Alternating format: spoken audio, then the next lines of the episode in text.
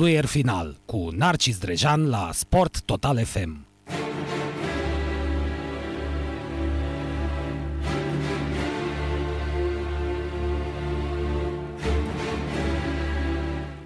Bună seara, bună seara și bine v-am regăsit, dragi radioascultători și dragi radioascultătoare. Am fugit repede de la Digisport din emisiune, am ajuns uh, la radio, aici unde mă ascultați de 12 ani, seară de seară, pe frecvențele din București și din țară și evident uh, în uh, online pentru că sunt foarte mulți, diaspora ne ascultă pe noi la uh, greu uh, șampionilor. Iar uh, în această seară o să vorbim uh, despre alte vremuri, despre niște vremuri uh, uh de mult apuse, dar uh, cu un personaj, cu un om deosebit, cu un om special, uh, pe care eu uh, l-am apreciat din totdeauna, l-am descoperit în uh, anii 90, i-am descoperit uh, cărțile, uh, articole din presă, aspiram să ajung și eu jurnalist, ceea ce s-a și întâmplat undeva în anul 2000. Apoi l-am urmărit ca om de televiziune, am uh, urmărit și câteva uh, piese de teatru, pentru că domnul Mircea Meionescu, înainte de uh, a fi om de televiziune, om de uh, radio, om de cultură, dramaturg, uh, scriitor, uh, este un om. Și ne bucurăm că, iată, la uh, tânăra vârstă de 77 de ani a venit la uh, Sport Total FM și spune că se simte în continuare uh, tânăr. Bună seara și la mulți ani, domnule Mircea Meionescu. Bună seara, stimați prieteni ai sportului, al nobilei arte, al teatrului, prieteni de peste tot, din exil, pentru că aud că are foarte mare eco această emisiune și în diaspora. Uh, mulțumesc, Narcis, pentru această prezentare frumoasă. Uh, epitetul acesta om spune totul. Corect. Mulțumesc mult și te felicit pentru ceea ce faci. Vezi uh, sportul prin dimensiunea lui umană, frumoasă, pentru că sportul nu e decât o rudă uh, în uh, istoria artelor a esteticii. Uh-huh. Și în primul și în primul rând, evident, uh Uh, ne bucurăm foarte mult că vă avem la radio la Sport Total FM. Nu sunteți pentru prima dată, ați mai fost tot la mine în emisiune, la, da, da, uh, da. atunci când eram, când uh, ne disputam meciurile în Pantelimon. Și chiar voiam să vă întreb cum vă simțiți așa ca un om, chiar dumneavoastră ați spus din totdeauna, vezi, jurnalul un om norocos. De ce om norocos, domnule Ionescu? Pentru că Dumnezeu m-a ținut în brațe și nu pot să, să uit că am avut și momente de cumpăn în viața mea. Eu am făcut și lagăr în Italia, am fost și taximetrist de noapte la New York, 5 ani și jumătate, am avut și uh-huh. pistolul la tâmplă și cuțitul în ceafă, deci au fost momente, a dat și cancerul peste mine și am trecut gândindu-mă că am scăpat de acel pistol. N-a tras, n-a tras nici de data aceasta bunul Dumnezeu, pentru că mi-a dat o, o viață plină de, de aventură, o aventură în sensul frumos, o viață care m-a stimulat, m-a provocat tot timpul și mi-a dat aceste două haruri de a iubi sportul și de a iubi teatru. Uh-huh. Dar, apropo, pe lângă pistolul la tâmplă, pe lângă boala asta nenorocită um, și slavă Domnului, nu am fost eu lovit, dar uh, sânge din uh, sângele meu, să spun așa, știu ce înseamnă și mai ales când apare boala asta la o uh, vârstă foarte mm, neașteptată, da, să nu-i spunem uh, înaintată sau uh, uh,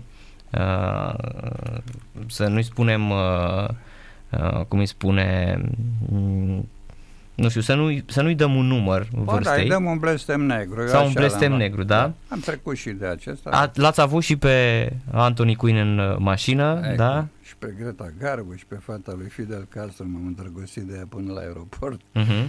Și pe marele campion mondial de băuscrie de Bou, când Mhm. mi-a spus că a fost la București, că asta confundă. Și fusese la campionatul mondial de tineret, la Mhm. patinor s-a ținut. Da, am avut și, și lucruri frumoase, Dumnezeu mi-a dat uh, și cealaltă față a vieții, o, față, o față plină de bucurie, inclusiv ziarul de sport care l-am scos la șapte luni după ce debarcasem uh, acolo unde n-a ajuns niciodată Columbia, l-a debarcat undeva în Bahamas. Dominicana. Da. Uh-huh, nu, nu, nu, în Bahamas, se numea San Salvador. Da, și în, și în uh, Dominicana, pentru că acolo e, de fapt, știți, primul loc, primul... Uh, acolo a, a pus, da, exact. Lumea nouă, da. A oprit, exact. Și de asta în sunt un norocos. Iată, la 77 de ani eu consider tinerețea o stare de spirit și uh-huh. nu, nu mă joc cu metaforele, nu mă joc... Trebuie să fii, să crezi în tine. Să crezi în tine, să crezi în bunul Dumnezeu și, și să nu te dai niciodată învins, bătut. Uh, pentru că, în fond, lupta ce este? O formă de supraviețuire din toate punctele de vedere. Uh-huh. Și să nu, să nu pismuiezi, să nu invidiezi. Are Napoleon o, o maximă uluitoare. Invidia nu e decât declarația neputinței, a inferiorității. Atunci trebuie să iei viața ca un dar al lui Dumnezeu, să te bați în frumusețezi. Pe mine m-a salvat foarte mult scrisul mai ales teatru. Adică la 8 ani fără lună, părinții mei mi-au făcut cadou într-o duminică dimineață primul spectacol de teatru. Se numea CFR Giulești teatru. Uh-huh. Asta a început la, la 11, la 1 era gata spectacol, am traversat calea Giulești, am mâncat ceva în fugar cu mama și cu tata, mama a plecat acasă și tata m-a dus în stadionul Giulești, la tribuna a doua. Uh-huh. Și rapidul cu CFR Timișoara, nu pot să uit ne-au bătut cu 2-1. Ne-au bătut, deja eram de ală. Uh-huh. Și atunci am descoperit fotbalul și teatru. Deci, practic, a fost o um, descoperire dublă din da, copilărie, nu? Da. Părinții mei au vrut să vadă către ce mă voi îndrepta eu ca să-mi sprijine această pasiune, această înclinație și culmea m-am îndreptat spre ambele. Uh-huh. Și nu regret. Nu regret pentru că și sportul, prin gazetăria sportivă, sport practicant, am fost atlet, am fost uh, rugbyist și cam asta. Și fotbal ca toată lumea. Eram la cu Iosif Balachi, am dat probe la Dinamo, era juniori. E, nu eram eu mare, mare uh, prea dotat în domeniul fotbal, jucam Cupa Presei, fundat stânga, domnule, ce... Nu, e adevărat. Știam unde oamenii exagerează și unde spun adevăr. Dar sportul mi-a dat uh, tăria de a mă bate până în ultima clipă. Și au fost momente în teatru, chiar debutul meu în teatru, 13 mai 79 la Arad, centrul înaintat s-a născut la miezul nopții, când m-am bătut cu județeana de partid până în ultimul minut al prelungirilor. De ce? Păi vreau să-mi interzică spectacolul când mă luam de un milițian atunci aduceam pe scenă milițianul în toată, în ghilimele, splendoarea lui din anii 70. Uh-huh. Mhm. Și a vrut să interzică spectacolul, veniseră și doi cronicari de la București, dusem și uh, Tavi Vintilă a anunțat premiera la, la radio, uh-huh. în sfârșit. Și dacă n-aș fi fost n-aș fi fost crescut în lumea sportului, probabil că aș fi cedat. Ei, n-am cedat și a avut loc premiera până la urmă în prelungirile prelungirilor. Deci uh-huh. sportul mi-a dat această tărie să mă bat, sportul mi-a dat tăria să trag peste cancer, cum uh, anii de chin, lagărul din Latina și cei cinci ani și jumătate de taximetrie m-au întărit foarte tare. Deci ați simțit uh, uh agonia ați simțit extazul, le-ați simțit uh, cumva pe toate, ați trăit intens, domnule Ionescu. Da, e, nu, nu, n-am spune agonie, n-am, n-am simțit niciodată. Am, păi mă gândesc în perioada în care vă luptați cu boala asta nenorocită. Da, boala a însemnat pentru mine două zile când am descoperit-o. Uh-huh. După două zile când totul se învârtea în jurul meu fără sens, uh, mi-am spus, Dumnezeu m-a ajutat. Uh-huh. Păi nebunule, a tras ăla care ți-a pus pistolul la, la tâmpla asta, nu. Nu o să tragă Dumnezeu nici uh-huh. După aceea am devenit optimist, am devenit luptătorul. Trebuia să mă baz, trebuia să mă lupt. Nu uit că Nelu Oblemenco, Dumnezeu să-l odinească, când făcut reportaj cu el era pe patul de spital în Crău, operat de ulcer. Da. Și peste vreo două săptămâni, trei, l-am văzut în pregătiri la băile Herculane cu Universitatea Craiova. o altă frumoasă echipă de suflet pe lângă Rapidul copilăriei mele, pe lângă UTA, Ucluj și Craiova, care mă leagă multe bucurii, dacă vreți, și prima victorie oficială unei echipe de fotbal românești în țara care a inventat fotbalul. Craiova la Liț. Uh-huh. Corect, 1978. Exact, 7 noiembrie. Uh-huh. 2-0 acolo, 2-0 aici. 3-0 aici. Nu, că a ratat Berdeanu penalti. Penalti la 2-0. La 2-0 a ratat penalti Berdeanu, da. 2-0 a fost. Am fost la meci. Uh-huh. Acolo a dat, a dat Beldeanu un gol acolo încât s-au ridicat toți englezii, erau 35.000 de spectatori Uh-huh. și au aplaudat. Da, șutul ăla excepțional. Da, s-au gândit că este, că este Denis Lău, marele lor favorit, Exact. care l-au, az- în presa de a doua zi scriau Denis Lău a jucat în seara aceasta pe Ellis Road, stadionul din Leeds, dar în echipa adversă. Foarte frumos. Gazetărește, Da, da, da, da, jos da. pălăria. Uh-huh, uh-huh. Da, aveau englezii astea, Da. le-au și astăzi. Fair play, au trecut peste durere, nu? Uh-huh. Da. Și de asta spun, mi-a dat multe. Agonie n-am avut. N-am avut niciodată agonie. Nu m-am simțit, uh, cum să spun, părăsit de Dumnezeu, de șansă, de noroc. De asta am scos unul dintre volumele ultimilor trei ani, jurnalul unui om norocos. Chiar și în Da. această pandemie. Pe eu sunt norocos în această pandemie, în Alcis Dragă, pentru că Dumnezeu mi-a dat scrisul. Panaceul meu a fost scrisul. În timp de pandemie, care văd că nu se mai termină, mama Mhm. uh-huh. de pandemie, am scos cinci cărți. Astăzi am primit semnalul de la a șasea, o carte de teatru. Deci, Teatru- practic, v-ați ocupat uh, zi de zi scriind. Absolut, absolut. Am scris și o piesă despre, despre Mhm. uh-huh. pandemie. Finus Coronat Virus Opus, Uh-huh. care a luat premiul Uniunii Ziariștilor Profesioniști din România pentru prima și ultima piesă de teatru despre pandemie scrisă la noi. Dar altfel nu știu dacă rezistam să stai cu fereastra spre parcul tineretului, splendoarea aceea închis ca un canar fără în colivie. Dar scrisul mă lua, am uitat de multe Mhm. și de asta spun că sunt un om norocos. Apropo de asta cu canarul, uh, avea Fenix o piesă, canarul uh, galben ca un gălbenuș, uh, Da. uh, evident uh, o piesă despre sistemul uh, uh, comunist uh, um, pe care evident comuniștii probabil n-au înțeles-o cu pene moi și ochii duși, cântat de după sârmele de argint și vierșul se Oh. pierdea în vânt. Oh, oh, ce frumos. Dar vai, canar ți s-a părut că uh, zările ți s-au deschis, dar uh, n-a fost doar decât un vis, rănitul ai căzut. Și chiar vreau să vă întreb dacă în perioada comunismului v-ați simțit așa ca un uh, canar uh, în uh, sârmele de argint. Narcis, uh, aș fi fals. Noi ziariștii sportivi am dus-o bine și în timpul comunismului. Că mai dădea primul secretar de Galați telefon, că mai Dăscălescu, că mai dădea cabinetul 2 telefon la redacție, că nu trebuia să-i spui că n-a fost penalti. Și așa, asta nu contează. Noi eram niște oameni favorizați. Noi mergeam o dată pe an, fie și cu o sacoșă cu grisine și, și brânză topită, că nu aveam diurnă, dar eram fericiți. Dormeam cu, cu masiorul în cameră. La Sevilla am fost cu Nevanea Chirilă. Nu ne-a dat 20 de dolari pentru trei nopți cazare. Pe nici în frigider nu ne, nu ne primeau cu 20 de dolari. Și deci am fost favorizați. Am trăit niște momente, am văzut, respiram libertatea, vedeam cum e libertatea, vedeai și, și drogații din Amsterdam, care, Doamne, cum e libertatea asta. Aveau un chip urât acolo. Dar noi am văzut treburile astea. De asta nu pot să spun că, sigur că am avut. Am avut necazuri cu, cu teatru. Uh, în 1981 am avut o premieră la Teatru Bacovia cu cea mai dură piesa mea, Aventura unei femei cu minți.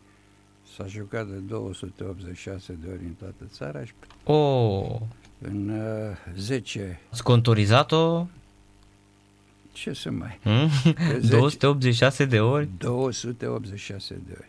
Și do- spectacolul 287-88 n-a mai avut loc, în 10 mai 85, Mhm. la Teatrul Național din București era în turneu, pentru că la prânz m-a sunat uh, telefonul acela din redacție, vechiul telefon, Eram cu Ioan Chirilă, Eftime Ionescu, Ion Cupen, Mircea Tudoran. Dumnezeu să-i odihnească. Și sună telefon, iar pe 10-11 ora. Și cu tovarășul Ionescu Neamache s-a dus, nu, nu, cu celălalt Ionescu. Și m-a luat pe mine și mâna mea, Nicule, în sfârșit, n-are rost. N-am auzit asemenea, asemenea înjurături, asemenea mocirlă, că atunci să nu faci, piesa nu se mai joacă. Și te-ai luat de tovară și nu, nu avea nicio legătură. E bine, în momentul ăla când mi-a spus să nu te duci la teatru, când nu, risc să nu-ți mai vezi copilul, să nu instig lumea, uh-huh. mi-am dat seama că sunt pus la index, aveam doar șase premiere la ora aceea, între care una Diopele la Brașov a avut iar. Da, știu, bă, e piesa pe care am și văzut-o, Adiopele. Ce bucurie. Da. Excepțională. E o piesă de teatru. Păcat că astăzi nu se mai joacă astăzi sau s-a jucat la Giurgiu? Nu, nu, nu, nu, nu se mai joacă, nu? Nu, nu, nu. nu. Piesa teatru are, cum să spun eu, și, ea, și el o limită de timp, de vârstă, uh-huh, uh-huh. dar apropo de piesa asta, și în momentul ăla eu m-am decis domnule, sunt pus la index ca, uh-huh. ca dramaturg. Și scrisese și Valentin Silvestru de mine în România Literară, o jumătate de pagină. Era ceva. Uh-huh. Spectacolul ăsta de opere despre regizorul Florin Fătulescu. Da, deși e o piesă despre România, nu? Era o piesă despre politică. Despre politică, da, da dar nu are nicio legătură, doar că era văzură mondialul din 70, nu? Nu, era în 80, 84 vlog premiera. Da, dar nu zic de Pele, că era Mexicul, da, nu, mondialul din uh, Mexic, ultimul al lui Pele. Exact. Pele mm. în mhm. piesă este un director de întreprindere care e mort după fotbal și are o echipă care va retrograda. Mm-hmm. Și face apel la tovarășii de la Comitetul Central și îi trimit Salvatorul. Salvatorul era un tovarăș zambilă care răspundea de dansuri populare la Comitetul Central. Vă dați seama așa. Și a început să le dea indicații. Toți aleargă tot timpul, nu respiră nimeni jucați călușarii, nebuniți pe adversari. Sala era în delir. Și atunci am avut primul, primul semnal, generalul Dragnea, care era și el personaj în acest zambil, conducea sportul și i-a șoptit cineva că mai iau de el, nu mă luam de el, mă luam de personajele astea sinistre.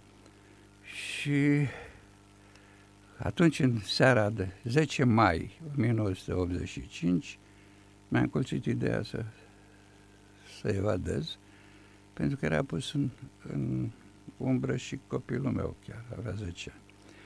Dar altceva, am vorbit despre adiopele uh-huh. și acum un subiect la mod îl văd.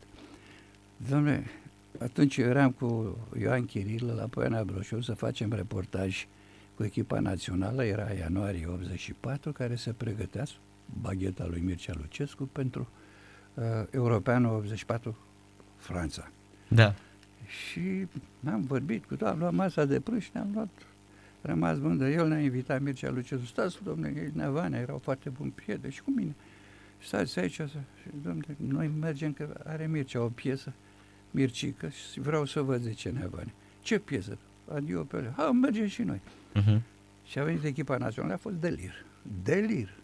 Sala care are 800 cu, cu Mircea Lucescu? Da. În frunte, nu? Da. Toată, toată națională. Uh-huh. Cămătarul Ștefănescu, Hagi, Bălonit, Iorgulescu, și toată, toată trupa cea vestită. Uh-huh. Și au fost 1200 de oameni în loc de 800. Delir. Altceva vreau să vă spun. E bine, acum trei luni primesc un telefon. Domnul Ionescu, da, bună seara, eu sunt... Știți ce vreau să vă rog? Am fost atunci în sală la, la Brașov cu Naționalaș și, și am văzut o piesă minunată. Cum se numește actorul principal? Era Mircea Andrescu, este și acum Dumnezeu să-i dea să... Cel care sunase este Ladislav Beloni. Domnule, nu puteți crede. Sigur, se explică soția, soția actriță. Loții, om de mare, de mare vibrație culturală. Așa este. Da. Și nu pot să rău. Acum văd că se discută despre el. Bă, azi am citit o chestie care m-a lăsat așa puțin, zic că e cea mai proastă alegere, domne, nu să... Asta nu mai e ziarist când poți să spui, nu dai verdicte. În sfârșit. Da, și pentru mine e cel mai bun. Cea mai bună alegere este Loții la ora actuală. Uh-huh.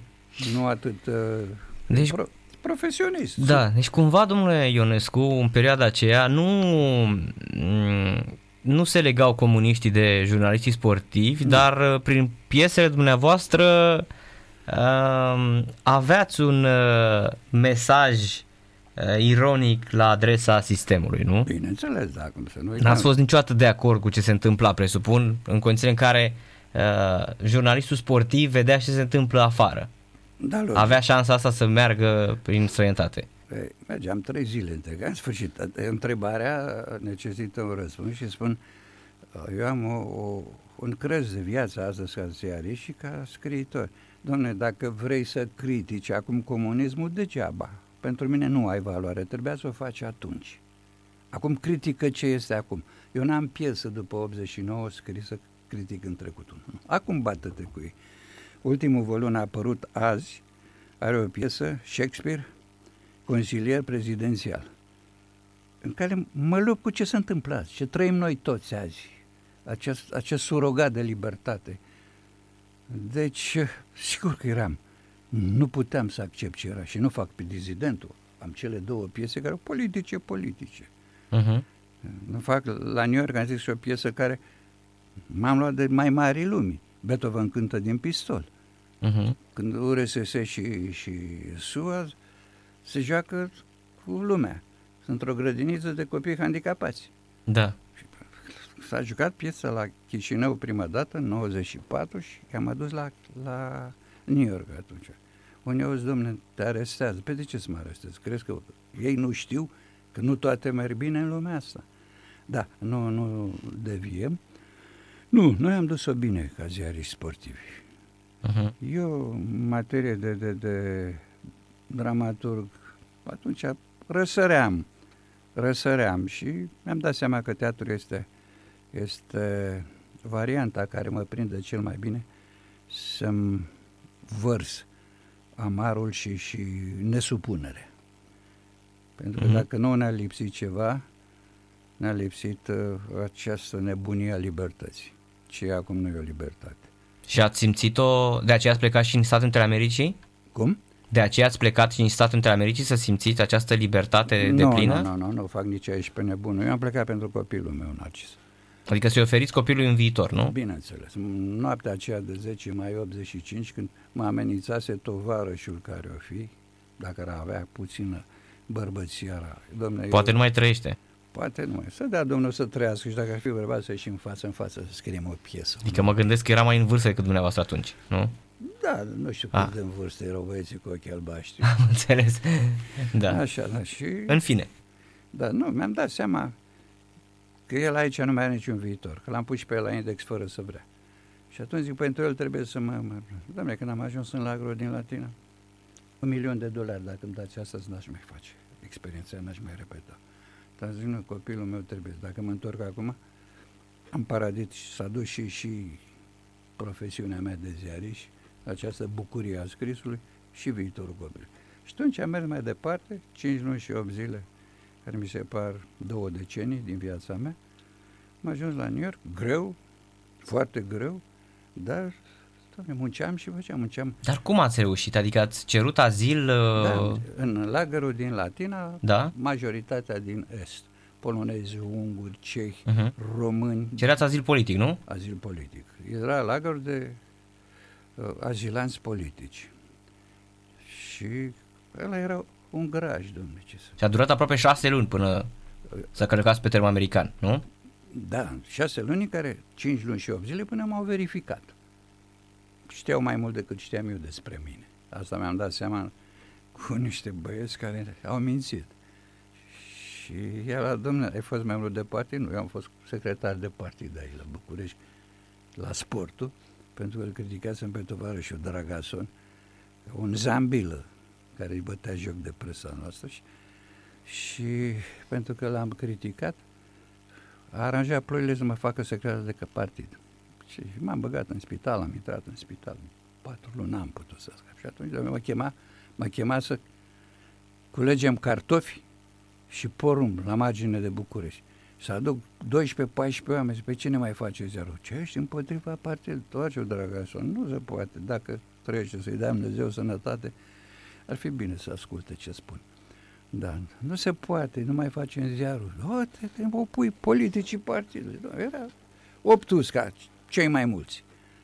Și ce puteam eu să fac acum? Să dau înapoi? Nu. Am zis, gata, rab tot ce trebuie răbdat, am luat interviu, am luat interviu și pentru Italia, puteam să rămân în Italia, am avut și o ofertă de la Coreo de la Sport, avem un bun prieten, sub redacția Florența, Alberto Polverosi se numește, tatălui mi-a fost bun, bun prieten, Dumnezeu să-l odihnească, și mă lua șase luni, într-un fel, de, de probă la documentarea ziarului. Însă numai că în Italia eu mi-aduceam copilul și soția în 5 ani, pe când în America aveam garanția că îi aduc într-un an. I-am adus într-un an și 10 luni. Și de asta am acceptat America pentru copil. Uh-huh. Și când mi-am dat seama că metafora prinde și această zonă a lumii pe care noi nu știam, și de vină sunt românii care veneau acasă. Toți cu lanțuri, cu asta. Nu era acolo, cum să spun eu, raiul de pe pământ. Îți dă șansa să, să te bați pentru o idee. Îți dă șansa, cum să spun eu, să crezi, să nu te dai bătut. Dar nu e metaforă. Libertatea nu poate fi niciodată metaforă. E o stare de luptă. E o stare de, de, de autodepășire. Uh-huh, uh-huh. Da, și atunci am acceptat. Cineva mi-a propus să-i fiu asistent la cursul de istoria partidelor comuniste. Eu făcusem filozofie și un an de zile am făcut și acest curs cu Miron Constantinescu. Când a auzit cu cine a făcut cursul, a, ești omul meu. Zic, mama mi-a pus Dumnezeu mâna în cap, aveam trei săptămâni de, de New York, de când am venit la New York. Și bun, totul, bun și domne, nu știu, engleză, nu domne, cu dicționarul, îmi caut bibliografie. Da, domnul profesor, și cât am eu pe lună? Eu, timidul, mă învățase, totuși vedea și lagăr. Uh-huh. Să, să întreb dreptul meu. Și pe dragă, primul an, 850 de dolari, poftim? 850, pe și eu ce fac? Ai mei nu veniseră. Eu am chiria 800. Pe dragă, la anul să ai 1800. Da, domn profesor, dar până la anul trebuie să, să-mi trăiesc, să-mi hrănesc și două uguri care vin de la București și nu pot să le aduc. Aici stăteam la polivalentă cu parcul în față, nu ne mai pomeni blocurile de atunci, dar stăteam civilizat și să-i duc acolo unde să, să mă duc la azil, ce să fac. Și nu s-a, nu s-a lipit și atunci a trecut pe taxi. Mulți m-au uh-huh. întrebat, chiar acum când am la, la, la redacție, uh, driverul, mers ce trafic, domnule, să vezi ce trafic e la New York la ora asta. Da, da, da, corect. Adică București încă e bine, da, nu? Sigur că da. Și am spus cu taximetri, aia cum e. Nu, numai un nebun putea să urci la volan. Un uh-huh. nebun, pur și simplu. Și azi când mă uit în urmă și m-ați întrebat de ce sunt norocos. Păi cum să nu fiu norocos, domnule? Să ai pistolul la cap, să ai cuțitul în ceafă, să fii desfigurat, mutilat, de trei ori jefuit, scos pe geamul taxiului și sunt viu, iată Scriu, am scos și, și cartea taximetrist de noapte la New York, care s-a vândut ca pâinea caldă acolo. Uh-huh.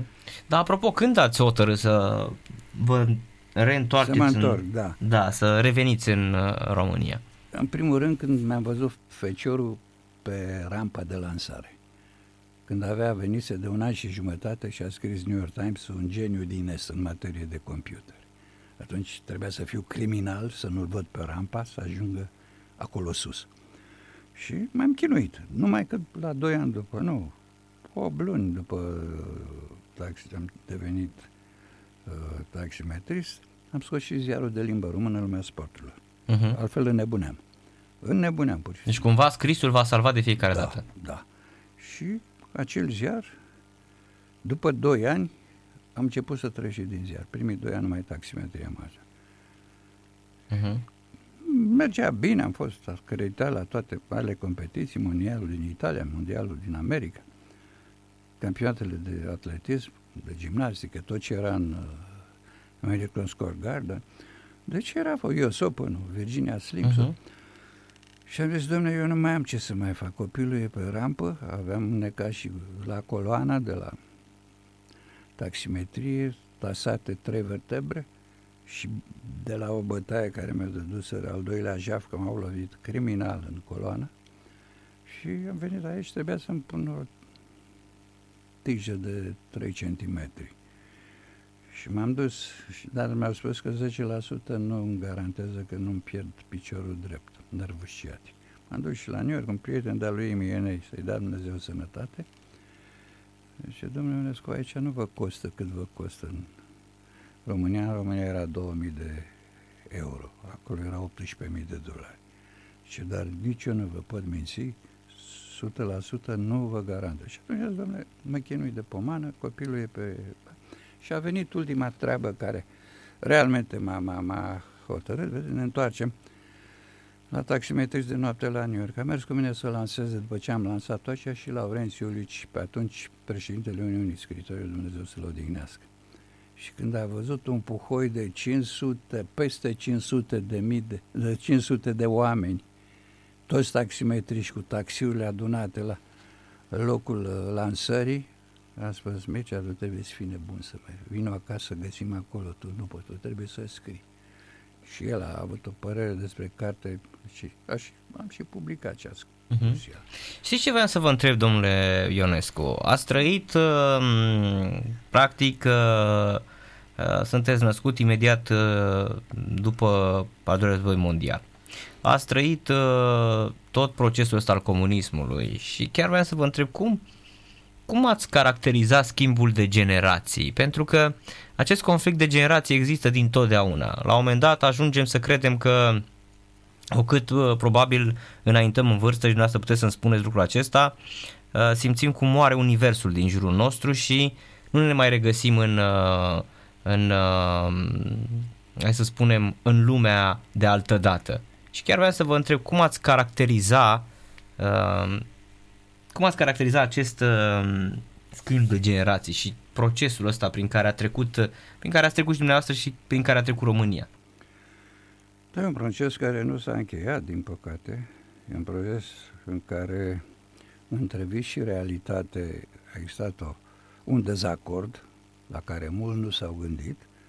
E un proces care a obligat să ne schimbăm atitudinea față de noi și față de viață. Pentru că tarele comunismului, iată-le, se, s-au prelungit. Noi astăzi, neocomunismul E o frumoasă metaforă. Noi astăzi trăim vremuri la fel de ciudate ca și înainte. Înainte, din păcate, pentru ziua de astăzi era un singur partid, astăzi sunt nu mai știu câte. În ultima piesă spun la un moment dat o actriță, mai fată, hai să trecem în unul din cele 13 partide care se bat pentru Ciolan. Deci cam asta e uh, explicația mea.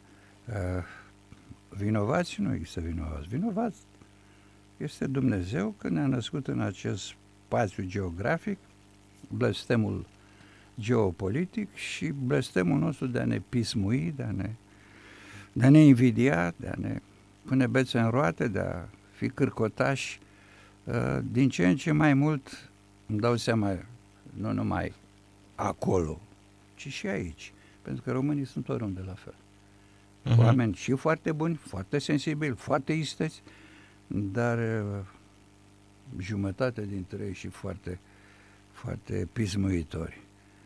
Ori noi n-am reușit să, să aruncăm în primul rând din comunism această, această dualitate în care eram obligați să trăim. Să zâmbim, dar în fondul nostru să suferim. Pentru că să supăra partidul. Azi cine se mai supără? Azi ne supărăm noi. N-a fost grea trecerea, a fost o trecere obligată, obligată de mai mare lumii. Nu știu dacă, eu n-aș, n-aș spune că i-am făcut față. Din potrivă, și în piesele mele militez pentru acest lucru. Uh-huh. Libertatea se apără. Nu știu dacă noi am cucerit-o, dar se apără. Dacă nu facem ceva să, să trăim aceste valențe ale libertății și nu atât noi, ci schimbul ăsta tânăr care vine după noi, copiii noștri, ce facem cu ei? Pentru că această pandemie pentru mine e, e, e cumplită, nu pentru mine, am o vârstă, am trei vieți trăite. Uh-huh. Ce face nepotul meu de trei ani de aici din București? Nepoatele sunt la Dallas. Ce îi oferă viitorul? Aici durerea. Ce fac copiii mei? Am doi copii la București. Ce fac la 25 și 22 de ani? Ce viitor au? Aici e durerea, iar libertatea, da, ai libertate să faci orice. Dar libertatea este o necesitate înțeleasă. Aproape orice, nu? Da. nu chiar orice, da. Nu, e o necesitate înțeleasă. Trebuie să spui, băi, asta e necesar să fac. Nu, nu ne aliniem unei ordini, pentru că în toată această dezordine mondială trebuie să fie și puțină, puțină ordine. Sună, sună puțin așa de învățământ politico-ideologic de partid, dar uh, sunt anumite, anumite maxime ale politicii pe care n-ar trebui să le taxăm la prima vedere. Uh-huh. Dar așa ați simțit uh, în toți acești ani că România, ca nivel de, hai să spunem, de populație, uh, vi se pare că poporul este din ce în ce mai grăbit, mai needucat, mai uh, diferit față de uh, vremurile când uh, um, oamenii erau mai, hai să spunem, mai liniștiți, poate și din constrângere sau poate, nu știu, democrația a fost prost înțeleasă sau prost aplicată. Da, democrația este o piatră de hotar, o probă. Eu spun că noi am ieșit din comunism nepregătiți pentru, pentru ce urma să, să vină peste noi. Am ieșit uh, niște oameni scoși dintr-o grotă și puși în fața unui soare lucitor. N-am mai văzut. N-am mai văzut drumuri, n-am mai văzut sensuri. Sigur, învățământul era mai bun atunci. Grija pentru sănătate era mai bună. Eu nu sunt nostalgic, nici vorbă. Dar uh, astăzi libertatea s-a transformat prea rapid în lasă că merge și așa. Uh-huh. Era un light motiv la celor vremuri. În și atunci era, nu? Da, cum, în vremuri. Că din totdeauna a fost asta cu merge da, și așa. Da, da. Lasă așa că merge așa. La sportul noi aveam niște minți fabuloase, domne, oameni, Vanea Chirilă, pe că un învățământ politic-ideologic de partid, eu absolvent de filozofie, trebuia să, să-l țin și la un moment dat spune, domnule, asta cu societatea socialistă multilateral dezvoltată. E, e o hoha. Și vă dați seama, nu se termină bine ora de învățământ politico-educativ și vine securistul Consiliului Național pentru Educație Fizică și Sport. Știam că avem niște ciripitori printre noi, doi. Uh-huh. Și vine și mai deoparte tovarășul Ionescu. Am auzit că tovarășul Chirilă se opune se opune... Neavanea Chirilă, nu? Da, da. Uh-huh. Neavanea se opune politicii partidului vorbă. Tovarășul Chiril a spus, a amintit de Hegel, de spirala hegeliană, că totul duce și negarea negației poate fi afirmată. Vă dați seama că l-am închis în momentul L-ați ăsta. terminat, când l-ați luat cu Hegel, da, da, l-ați rupt în două. aici? Ce făceam că să-l ia pe Neavanea? Norocul meu că a plecat repede, a ora 3 și jumătate la 3 să dădea liber să plecăm acasă și m-am dus după Nea Vanea spre stația de mașină 34 unde lua Nea Vanea stătea la domeni. Să-i spun Nea Vanea, fii atent ce am spus lui Vasilic ăsta nostru. Care era ciripitorul. Zic, asta cu Hegel, cu asta, a, mama, băi, Nevanea, numai cu mama lor, că nu spui cu asta, las-o, ia asta, spirala hegeliană, deci asta era și atunci. Merge și așa, mergea și cu ticălosul la care trebuia pus în, în fața redacției. Uite, domne, ce face asta, duce și părăște imediat ce am discutat noi acolo. Da. Dar noi, ține de, de mentalitate, ține de, de personalitate, ține de moralitate, care moralitatea uh, are pe individ în prim plan și morala este a societății. Deci, uh, bun și răi. Nu uh-huh. trebuie. Eu n-aș, n-aș arunca anatemă pe trecut doar pe comuniști. Au fost și atunci, ca și acum, oameni cu două fețe și niciun obraz, cum zice Iorga.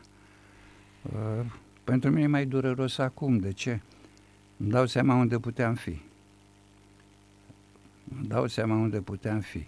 cu ce, ce a avut România, ca posibilități materiale, forță de muncă și unde suntem. Adică ați simțit că România poate mai mult de atât, da, nu? De atunci am, am fost, uh, am fost uh, convins că va fi, va fi mai bine, că România are capacitatea, forța morală și fizică să se urce treptele Europei. Da? Dar e o altă teză, lăsăm filozofii contemporani pe cale de dispariție și ei, din păcate, lăsăm uh, pe cei pricepuți la toate, azi la Hagi și Halep, mâine la COVID, în sfârșit, nu vreau să fiu răutăcios. Dar e una dintre cauze.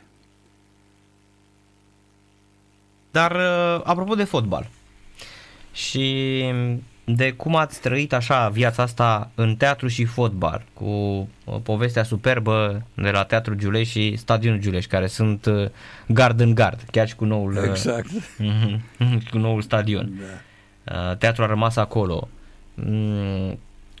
Mm, Cum vedeți fotbalul de astăzi, domnule Ionescu? Fotbalul de la noi. Da. Nu că se joacă de pe altă planetă în uh, campionatele puternice. Domnule Narcis Dejan, fotbalul este oglinda societății. De ce avem pretenție de la fotbal când viața mai mari vremurilor sunt cum sunt? Mă întâlnesc în autobuze, în metrou, în parcul tineretului, oameni microbici care vin, de ce nu mai comentez, de ce ce cu Da, aveați o voce unică și o aveți și astăzi, domnule. Posibil. Și, Anii 70 erați uh, pe radio. da, 70 Mhm. și 72 am debutat în TV. Sport Club Bacău, Petrolul Ploiești 1-0, 2-0, de 1 aprilie. Și mă întreabă, aceeași întrebare, domnule, ce cu, cu fotbalul român? Și zic, voi fraților, păi, cum ce e? Dar ce cu societatea asta? Cine conduce fotbalul românesc? Uh-huh. Hai să o luăm. Fărăm cum s-a ajuns să avem niște habar n-am la conducere. Păi asta e. Nu? Uh-huh. Fotbalul este o oglindă a societății. Fotbalul este, cum să zic, drogul moral, dar care are și el o anumită, o anumită restricție. Nu poți să vii cu oricine să-l pui să, să răspundă despre un sport care iată unde ne-a dus. De la generația de aur, poți să uit că am trăit la fața locului 94, Uh-huh. la aceste, la aceste parodii și, și ce să mai... N-am nimic cu, cu rădoi. Dar din, din plecare, când am văzut pus în selecționar al național, zic, doamne, ne mai așteaptă patru ani de, de secetă. Uh-huh. N-are, una la mână nu, că n-avea bacalorea, că nu, nu asta avea, dar doamne, e un tip rigid, e un tip rigid. Păi, sigur, acum se vehiculează, eu sunt cu Belon, eu spun de la bun început, e cel mai serios om, e ale palmares, Da, și eu dar e cred că- serios. Și eu cred la fel, că este Da. cel mai cel mai cel mai potrivit uh, Sigur. aici. Și răutățile nu fac bine. De asta, de asta noi nu progresăm în acest. De multe ori, un succes al tău, un succes al meu, naște mai mulți contestatari decât prieteni și aplauze. Uh-huh. Și eu le vin la mulți și le spun, am publicat și pe Facebook, maxima lui Napoleon. Invidia este o declarație a inferiorității. Și atunci revin la, la, la îl pui pe mutu. Mutu e mai esteț decât îi merge mintea, nu e rădoi închistat așa, adică e rigid Mhm, mhm. și în gândire precum ăsta, așa l-a făcut Dumnezeu, că și pe mine m-a făcut într-un fel. Da, da. Dar mutu ce face? Vine să învețe la echipa națională. Tata, aici trebuie să înveți tu pe alții, nu alții de la alții să iei tu ce trebuie. Ori, dacă nu-l pun pe Beoloni acum, acum cinstit, ce să așteptăm de la fotbalul românesc când el conduce, cine îl conduce? Când a venit acolo pe, pe culoarul politic. Aici e durerea. Competența, uh-huh. competența, am în piesa asta, azi am primit semnalul, dar peste o săptămână, noaptea asta fac corectura și o să-ți aduc. Este piesa asta, Shakespeare, care e dureroasă de cine ne conduce. Uh-huh. Și cum vrem să ajungem în altă parte când niște habar n-am, ne conduc. Da. Corect. Deci fotbalul românesc încă mai traversează perioada inconștientă că se poate și așa. Nu mai e. Vremea de astăzi are altă dinamică. Nu mai poți aștepta ani de zile. Pe ce facem? Facem jumătate de secol fără să ne calificăm? Da, nu doare pe nimeni. Uh-huh. Salariile sunt bune, deplasările sunt bune, nu doare pe nimeni. Acum se încearcă cu centrele de copii și jos, să dea Dumnezeu. Dar nu știu cum se intră acolo. Nu știu cum se intră acolo și cine conduce aceste centre, pe ce criterii. Competența uneori este mai mult decât o minge de fotbal desumflată. Da, corect. Să joacă cu ea și... Da. Și cumva pare că România, uh, exact ce spuneați mai devreme, trăiește și respiră aceeași meteahnă a pirelor. A, uh, nu există uh, meritocrație și oamenii care pot într-adevăr nu reușesc tocmai pentru că li se taie aripile. Că am început cu canarul, terminăm dacă vreți tot cu canarul. Da, da. Așa este, așa este. Corect. Ați simțit asta în toți anii uh, în care le-ați făcut vorba aceea pe toate din punct de vedere al scri- scriturii? Eu mai fac o mărturisire, nu știu câtă oară. Eu am venit acasă pentru limba română. Eu mă simt eu scriitor în limba română. Acum că am avut spectacolul ăsta lectură la, la New York, pe Zoom, deci l-am urmărit și eu. Doamne, nu aveam bucuria cum o am în România când se joacă și vezi publicul. Și... Limba asta care e cea mai frumoasă și nu știm să o apărăm de, de, de ticăloși, care își bagi joc de ea. Limba asta e ca și poporul nostru. E un popor foarte sensibil. E un popor foarte isteț, dar nu e lăsat. Uh-huh. Iar politica nu e făcută decât de oameni puși pe căpătuială, peste tot în lume, nu doar la noi. Da. Cam asta e. Și sportul?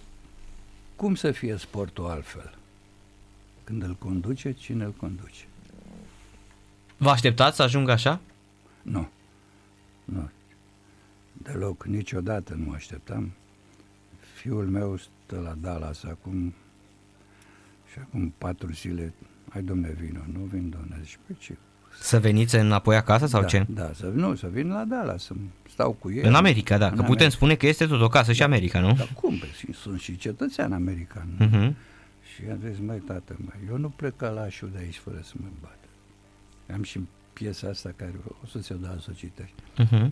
Sunt eu venit acasă și greața care mă apucă, inițial titlul era New York București, reîntoarcerea niciunde și plec pe insulă Paradis, care are paradis iluzoriu, Monserratul, ca- care e pe o gură de vulcan.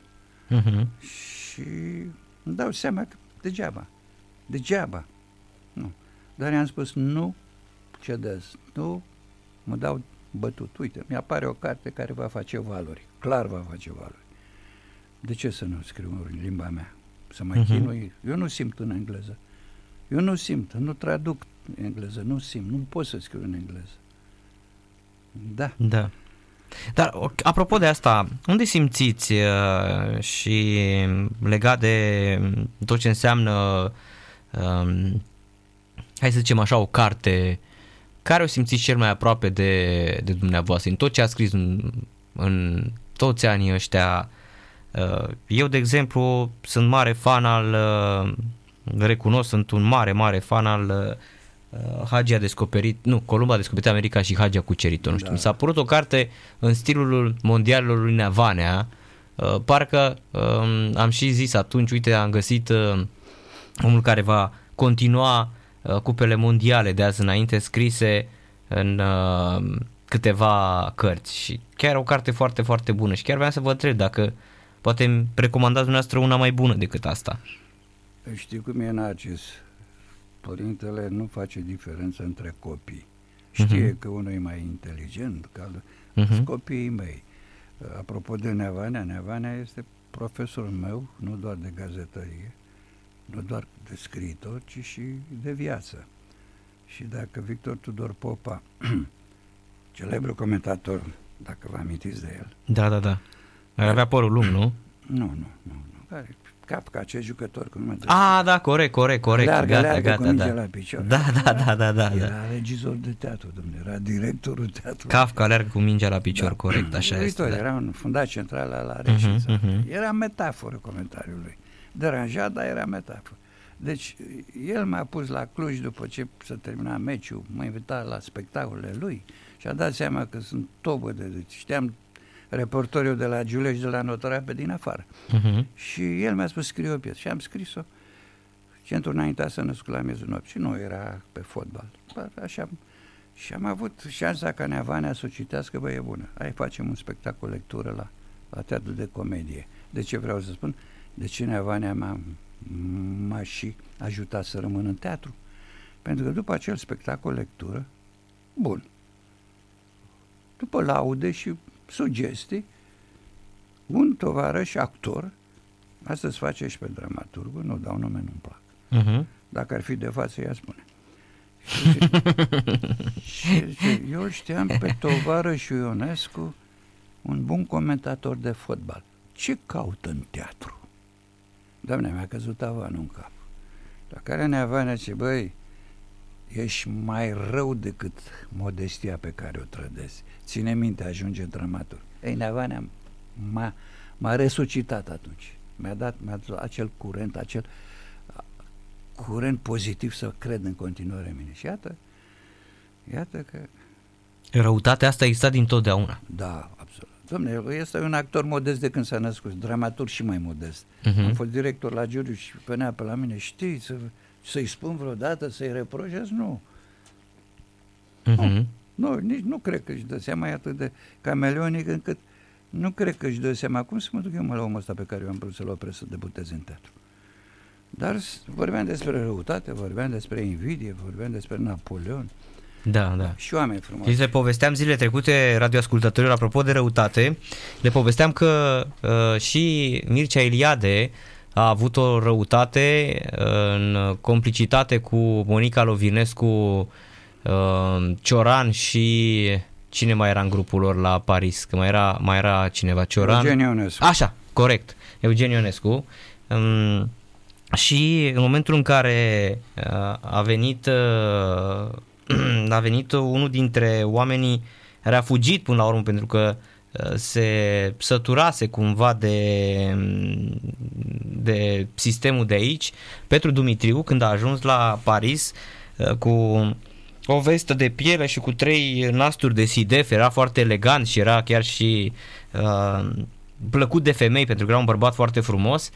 Uh, ăștia au zis că ne-a sfidat comunistul și s-au dus la celebra editură Galimar și Eliade le-a dat prin dată o scrisoare dictată Monica Irovinescu a, amenințând că ei nu vor mai publica la Galimar dacă uh, ei vor scoate Lui Petru Dumitriu. lui Petru Dumitriu. Iar uh, directorul de la Galimar i-a spus, domnul, Du- domnul Eliade, să știți că uh, pe scaunul pe care stați dumneavoastră, acum o oră a venit Petru Dumitriu și a vorbit foarte frumos de dumneavoastră. Eu nu înțeleg ce aveți cu el. Evident, Petru Dumitriu a fost publicat de Galimar și Eliade s-a supărat și a plecat în America. N-a mai publicat niciodată la Galimar.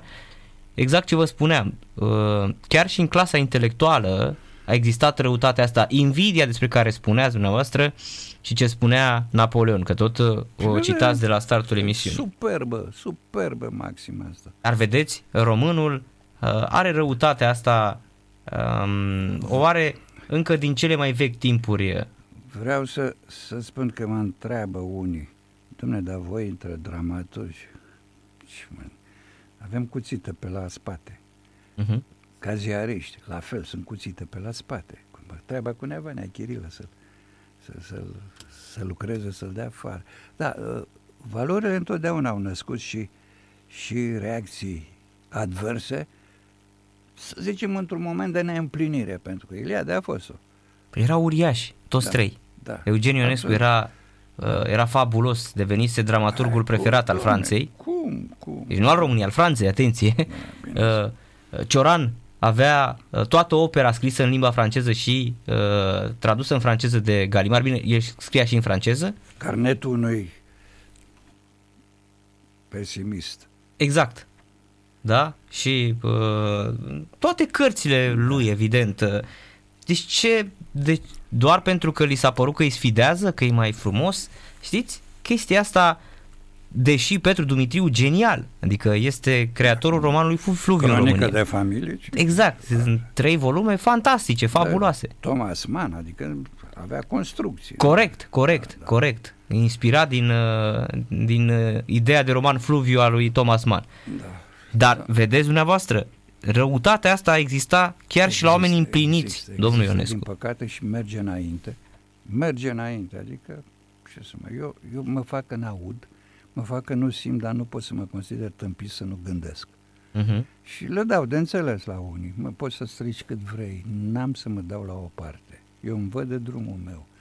Adică nu știu de unde. Probabil că e o genă nenorocită care în confluența asta de la uh, intrarea în Balcani e o genă nu COVID, e o genă de, de non-combat, e o genă de răutate față de succesul celuilalt și în același timp de auto, auto recunoașterea propriei nulități. Pentru că de regulă cei... Aici sigur că la Eliade e, e ciudată. E ciudată. Dar apropo de Eugen Ionescu, eu aveam ca taximetrist un hack license, numele meu cu numărul acestei legitimații de a conduce taxiul și scria Ionescu Mircea. Domne, 80% dintre pasagerii mei m-au întrebat că sunt relativ rudă cu Eugen Ionescu. Vă rog să mă credeți. Deci în America era cineva, Eugen Ionescu, cu două piese. Lecția și Rinocerii. Uh-huh. deci nume, nume de nume. El a fost mai potolit, dar nu știu ce a fost cu...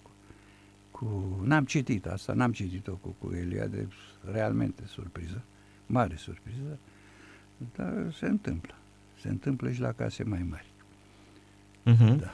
Da, apropo, vedeți, da, corect, asta spuneam, că mi-ați, mi-ați povestit despre uh, omul care nu a crezut și tot din invidie uh, sau din, hai să spunem, amenințarea uh, poziției a simțit nevoia să vă um, împingă așa într-o răutate de nedescris.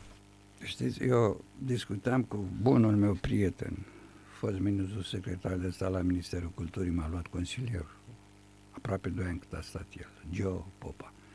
Și spunea, domne, știi cum e cu invidia asta?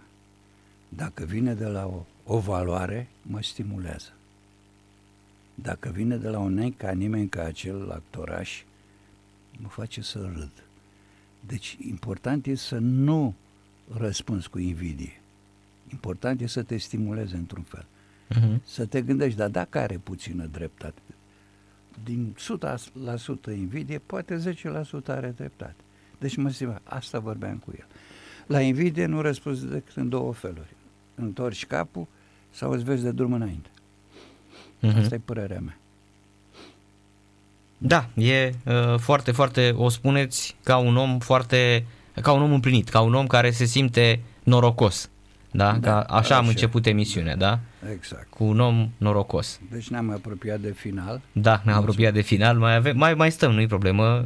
E o mare plăcere. Și pentru mine. Dar mă gândesc că și dumneavoastră trebuie să ajungeți acasă, nu? Și nu. chiar vreau să vă întreb, cum arată o zi din viața dumneavoastră, domnule Ionescu? Pentru că am văzut că sunteți în continuare activ în social media, scrieți pe Facebook, uh, Uh, scrieți cărți în continuare, a zis că se pregătește a șasea carte în pandemie doar, nu? Da, da. Cum arată o zi din viața dumneavoastră? Depinde ce fază a scrisului mă prinde. Dacă am pornit o carte sau o piesă, eu sunt sclavul acelei piese. Mă scol noaptea, două, trei, îmi sare o idee, mă duc în computer și încerc să refac fraza, să refac dialogul. Cum, ca orice om normal, mă scol la ora 8, 8.30.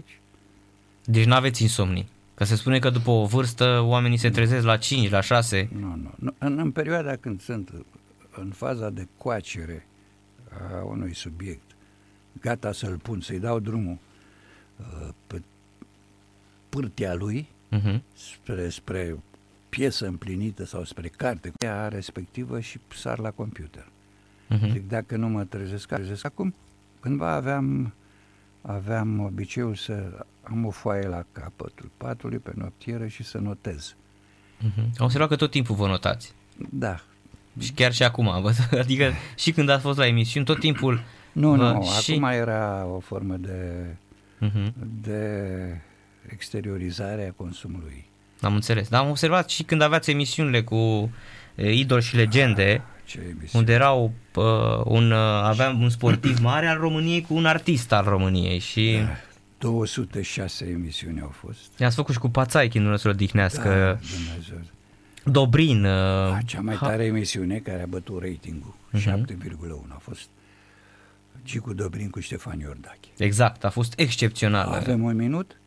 Cum să nu? Da. Da. Mai avem, mai avem, stați liniștit. Deci, Nu vă trimit așa repede la un acasă. moment dat, la un moment dat Ștefan Iordache spune, nu pot să cred că stau pe aceeași canapea cu acest dar pe care Dumnezeu l-a făcut poporului român.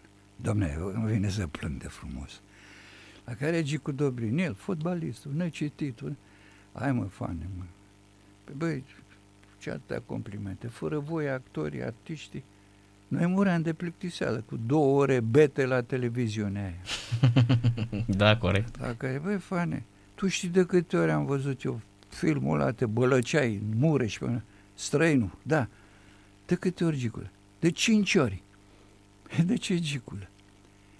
Narcis și stimați ascultători, urmează cea mai frumoasă metaforă care am auzit-o în cei 50 de ani de presă și de, de gazetărie și după aceea de dramaturgie. Spune Gicu Dobrin, fiind întrebat de ce a văzut filmul străinul de cinci ori. Fane dragă, noi eram frați de frumos, dar nu ne cunoșteam. Doamne, frați de frumos! Cât de superb. E uluitor. De excepțional, da. Spus de Dobrin, atenție. Da. da. Ștefan Iordache se ridică, se duce la el, îl pupă pe frunte și zice, Gicule, acum îmi dau seama de ce faci tu artă în, în teren. Ba, Genial. a fost. Da, cât de Genial, frumos. Da. Frați de Impresionant, frumos. impresionant. Cine? Dobrin. Da. Nepoia, da. Gicu era de, de, de istețimea minții uluitoare. Uluitoare, ce să mai... Dar Dumnezeu să-l odihnească. Am o, o piesă acum, istoria. Istoria fotbalului românesc răsfoită pentru atei, marțieni și nou născuți. Un director de teatru vrea să o pună și sunt niște scene din, din viața lui Dobrin și acest episod cu, cu Ștefan Iordache și episodul cu primirea la Ceaușescu, povestită Mhm. de Dobrin în, în cadrul acelei emisiuni. Da, da, da. Ați să făcut sper. atunci, erau excepționale. Seria de emisiune a fost Da, uh, fantastică, da. Așa da. este, uluitoare. Mhm. Da. Nu știu cum reușeați, dar uh, uh, era impecabil. Om norocos ce vezi. Mhm. da. Și producătorii foarte buni și în primul rând Horațiu Nicolau, directorul la Telesport, cred că altfel 99 de șef de, de, de, de trust media ar fi refuzat. Ce asta, bă? Mhm, mhm. Am început cu Iolanda Balaș și cu Iarina Demian. Memeiule, eu am zis că ai trei luni. Cred că în două săptămâni semnăm contractul. da. Lui datorez în primul rând că a acceptat, am mers pe nebunia mea. Pentru că spuneam la început, domne, sportul și, și, și teatru și filmul și arta sunt, sunt siamezi. Din aceeași, aceeași mamă, același geniu, creația de geniu. Mhm. Și de asta eu am găsit nebunia asta, pentru că cunoscând ambele, ambele universuri, am dat seama că sunt frații de frumos, cum spunea Dobrin. Și sunt frații noștri de frumos. Fără de ei eram și mai săraci. Material nu vorbesc aici. Da, corect, nu contează. Da, E egal cu zero. da. Da. Dar am, am lăcrimat. Mai, Dobrin și dracu de el. Of, Doamne. Impresionant și cumva m, chiar voiam să vă întreb, domnule Ionescu, dacă mai aveți vreo, m, nu știu, vreo cronică de încheiat sau dacă mai aveți vreo dorință specială uh, nerealizată până în acest moment. Că spuneați, evident, uh, jurnalul unui om norocos. S-a încheiat jurnalul unui om norocos sau uh, de acum uh, urmează doar plimbările prin uh, uh, parc și... Nu, no, departe de mine. Eu în parc stau și caut uh, replicile. Stați la, doi pași, stați la doi pași de parc, nu? Da, deasupra parcului. Uh-huh, uh-huh. 50 de metri de acasă până în parc. Nu, în parcul mă plimb gândind.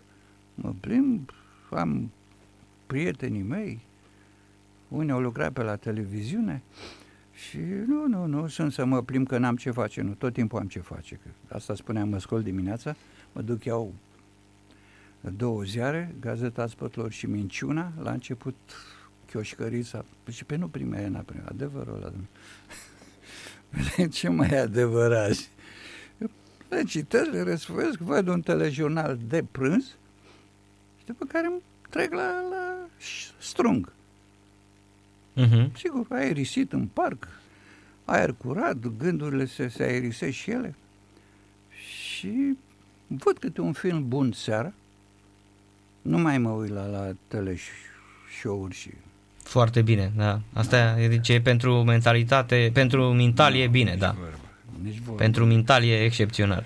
Văd și filme vechi, citesc și recitesc. Acum recitesc uh, jurnalul lui Kafka, uh-huh. care e foarte dură, e, dar ai nevoie.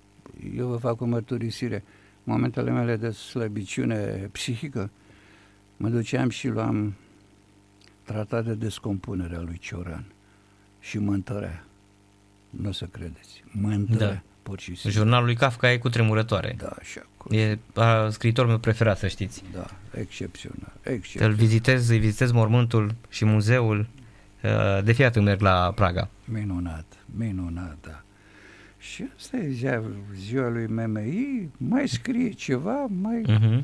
se uită la TV, Păi și la fotbal, nu, nu, nu pot să spun, domnule, am trăit din lumea asta, mă întreb oamenii de ce nu. Nu, mă uit, dar nu pot să admit, cum să spun eu, parodia, uh-huh. care a ajuns fădălor românesc ca să fie o parodie. Și pleacă de la cine conduce. Corect. Da. Și unde, unde sunt handbaliștii noștri de altă dată? Unde e generația de aur care a fost dată la o parte? Gică Popescu, a, acel simulacru care a fost înainte să ajungă președintele Federației. Pe unde eram noi acum cu Gică Popescu? Deci vă afectează și astea. Păi, cum să nu, domnule? Eu am plâns în ziua aia, domnule. Am plâns. Și când a murit toată lui Gică, iar am plâns. Da, Uite, Costică Popescu, da, ce om. Da, am cunoscut personal. Uh-huh, și eu. Ce să mai, oameni de, de, de, da. Dar ei ne dau și forța să, să ne batem, măcar noi cei care mai suntem în viață, să ne batem cu resturile astea de oameni, că nu sunt oameni. Uh-huh. Da. Hai să nu fim prea, să nu, să nu deviem. Viața e frumoasă, trebuie trăită, viața are și lumini și umbre, dar uh, revin la Blaga, unul dintre filozofii mei preferați. Umbrele sunt fiicele luminii, de, dragul meu Narcis. Umbrele sunt fiicele luminii. Și poate ultima întrebare care o pun și eu. Uh-huh. Mai avem lumină astăzi? Probabil. Da. Probabil. E greu de răspuns. Da, e o provocare. Da. Mulțumesc mult de tot, domnule Mircea uh, Ionescu, pentru prezența la radio la Sport Total FM și vă promit că vă mai chemăm.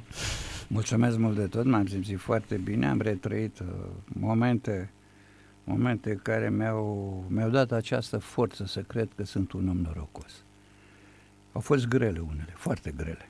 Dar astăzi când le privești și le povestești unor oameni de spor care, oamenii de spor pentru mine sunt oameni bogați, uh-huh. cu sufletul.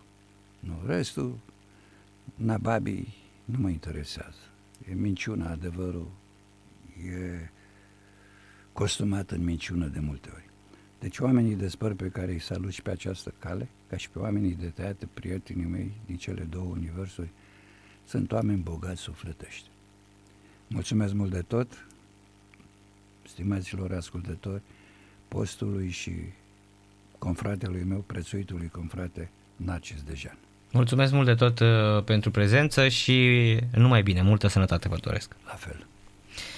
Mircea Meionescu la Radio la Sport Total FM. Uh, ne întoarcem și noi în scurt timp uh, cu Mihai Rusu de la